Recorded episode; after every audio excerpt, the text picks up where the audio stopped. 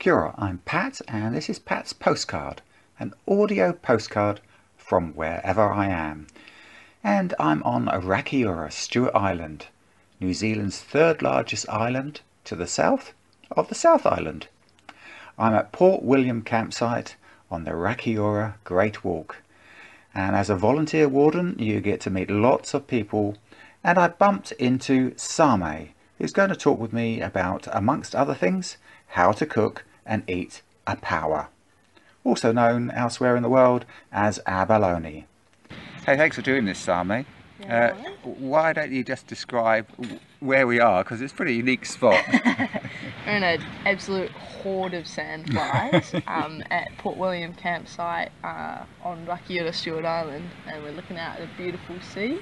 And it's been a lovely sunny day. oh, it's been an amazing day. Yeah, uh, we, really we walked over to Maori Bay Maori Beach? Maori Beach. Maori Beach. Yeah. Uh, and it's absolutely glorious walking yeah. through those woodlands with those. I, I guess they're rimu mostly, those yeah, big ones. Yeah, um, and middle as well, which oh, is yeah. the ones with the leaves that kind of point out to the side like that, up, oh, the, okay. up the stem. Yeah. Yeah, Oh, sorry, it's... it's not going to be any use of it. Things that point out like but that. But absolutely amazing woodlands. Yeah, um, yeah, really nice, and a stunning beach too. And you, do you see the mussels underneath the swing bridge as well? There's a whole oh, I didn't massive know. blue lipped mussels. Oh wow. Yeah, yeah. We were thinking about getting some on our way back. Cause so you're down here for a year and a half? Yeah, yeah. I've what just moved here for. Sorry. Yeah, go on. I've just moved here about uh, a week and a two a, a week and a day ago. So last Friday, and um, my um, partner and I are working on a with this group called SIRCET, which is the Stewart Island Rakiura Community Environment Trust, and we are trapping and removing pests and weed plants from around the Oban and uh, Stewart Island Township area, which is where the main chunk of the 410 population live yeah. is in Oban. Yeah. Yeah, and so we're looking at improving the trapping area from a small area to completely cover the township and also focusing on Darwin's barberry, which you said is barberry yeah. thorn or I think it's barberry thorn, yeah, barberry which is really yeah. invasive, Yeah. nasty, sharp, yeah, sharp yeah, pest Yeah. species of plant. like gorse, but it's very, Yeah. very efficient at Yeah. spreading as well. So I know this community project, Trust, Yeah. has been really quite successful, hasn't it? Because they've had kiwi in the town. Yeah, yeah. I think that a lot of it is to do with the locals are really involved in their backyard. You know, Yeah. they're really involved in um, a lot of like. I think for a while, almost the last. It's almost its 20 year anniversary, the trust, and for almost the entirety of that, they've only had one to two permanent staff. And then this year, with the funding from DOC's Job for Nature, which was uh, hoping to boost the New Zealand economy through putting money into conservation jobs, and um, they got a permanent staff of 18 now, up from two or three. So it used to be completely run by volunteers, Yeah. and they've done that for ages. And they've got the local school kids do a track line up the back of the um, township where they all have their own traps which are coloured in and like have their name on them and they do competitions where they hold up the biggest fattest rat and whoever can catch the most and things like that. So yeah the community is really really involved and there's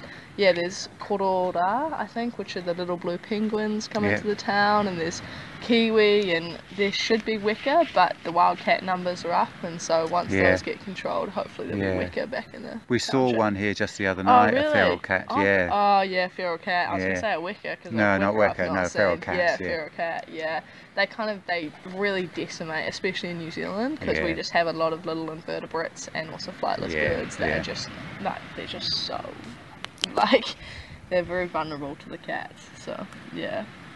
No, it's been it's it's been awesome for the first week we've been here though.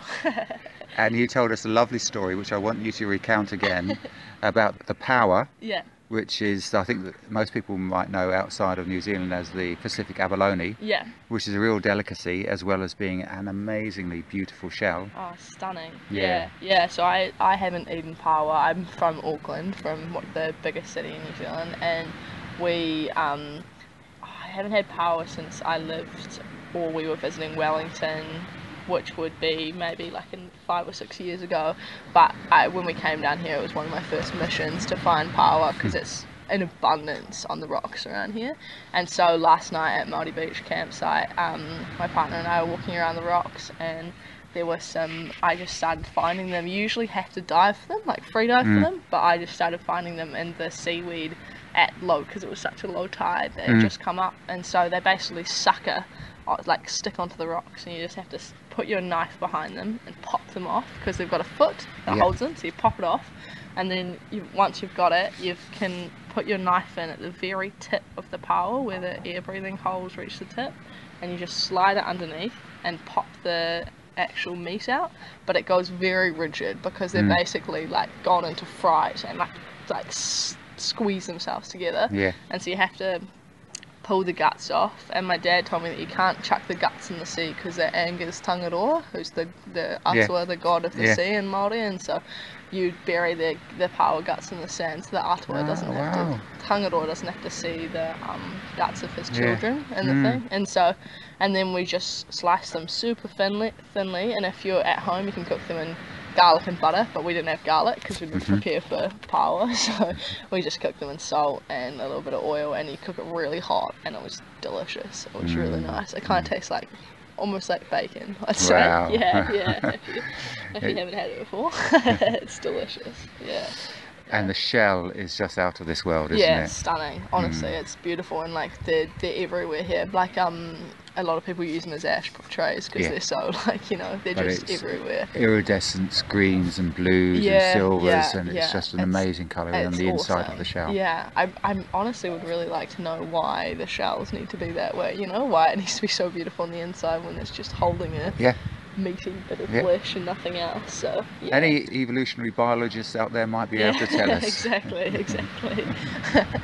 Tell us the background of paua, but yeah, it, it is stunning, and it's there's tons. Of, it's a really big um, part of New Zealand, like uh, jewellery and things like Yeah, that. Is like yeah. paua shell, and yeah, it's it's huge. That along with the pounamu, the greenstone, Yeah. pretty much the yeah the primary indicators of New Zealand jewellery. Hey, thanks, Same. That's right. No worries. Nice to chat to you. That was Same, who has just started working for the Stewart Island Rakiura Environmental Trust. It was lovely talking with her on Port William campsite amongst a cloud of sandflies. She was so interesting and passionate about the work she's doing. Thanks, Same.